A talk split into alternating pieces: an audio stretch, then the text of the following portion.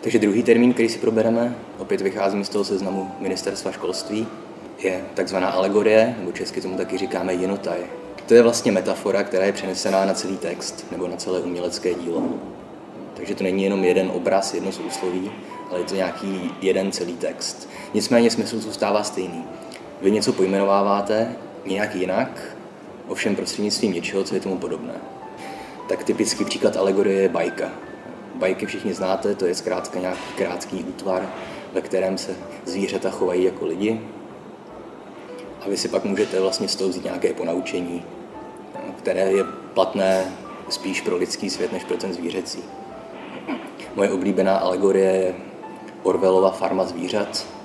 Pokud jste nečetli, jak si přečtěte, kde jde zkrátka o to, že zvířátka na farmě se zbouří proti svému majiteli a zavedou si tam jakousi ideální společnost, ve které jsou, si mají být všichni rovni a mají se k sobě prostě chovat dobře a dělit se o jídlo a tak dál.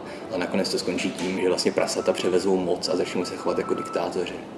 A samozřejmě tohle je alegorie, protože ve skutečnosti se samozřejmě prasata nikdy nevzpouří proti lidem a nezačnou budovat nějakou společnost. Ale je to alegorie nějakého totalitního režimu, v tomto případě komunistického režimu.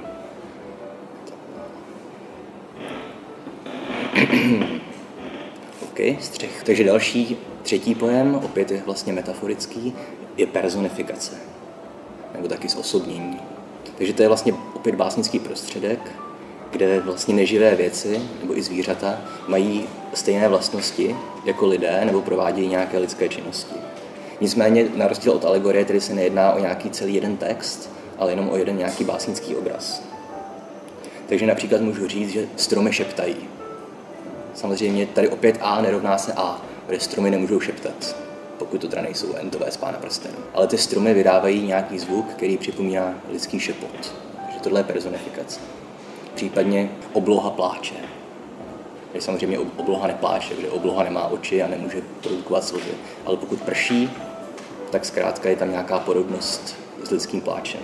Takže pokud prší, můžeme říct obloha pláče a je to personifikace.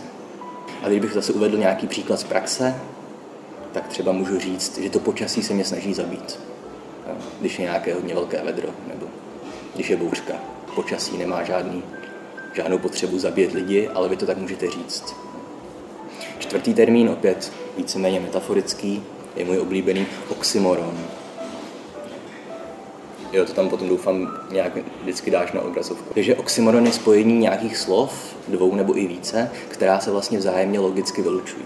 Jeden klasický učebnicový příklad oxymoronu je název sbírky Otokara Březiny Svítání na západě.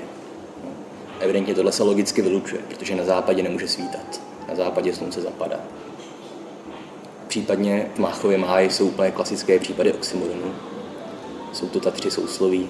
Mrtvé milenky cit, vyhaslé hvězdy svit a zborcené harfy tón. Takže mrtvé milenky cit. Ta milenka je mrtvá, takže nemůže nic cítit. Vyhaslé hvězdy svit. Ta hvězda vyhasla, takže nemůže svítit. Je to nějaký bílý trpaslík. Zborcené harfy tón. Ta harfa je zborcená, nikdo není šlápnul nebo ji přetrhal struny že ta harfa nemůže mít žádný tón, nemůže nějak znít. Pak samozřejmě se oxymoron se občas používá v praxi. Třeba můžete říct argentinský hokejista nebo somálský lyžař. Vy si můžete s někým povídat a on řekne, že to je poctivý politik. A vy řeknete, že spojení poctivý politik je vlastně oxymoron. Což samozřejmě není asi ve skutečnosti pravda. Předpokládám, že někde na světě existuje poctivý politik. Nicméně vy to takhle můžete ten termín oxymoron použít i v běžné řeči nebo v nějaké debatě, řekněme, pro nějaké argumentační účely. A poslední z těch, řekněme, metaforických básnických prostředků je přirovnání. Tam jde zkrátka o to, že použijete slovíčko jako.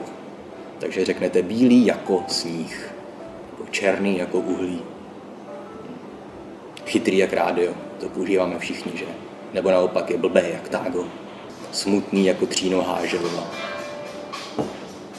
Pardon. Otravný jako telefonní vyznání. Takže zkrátka přirovnání je jenom metafora, kde použijete slovo jako.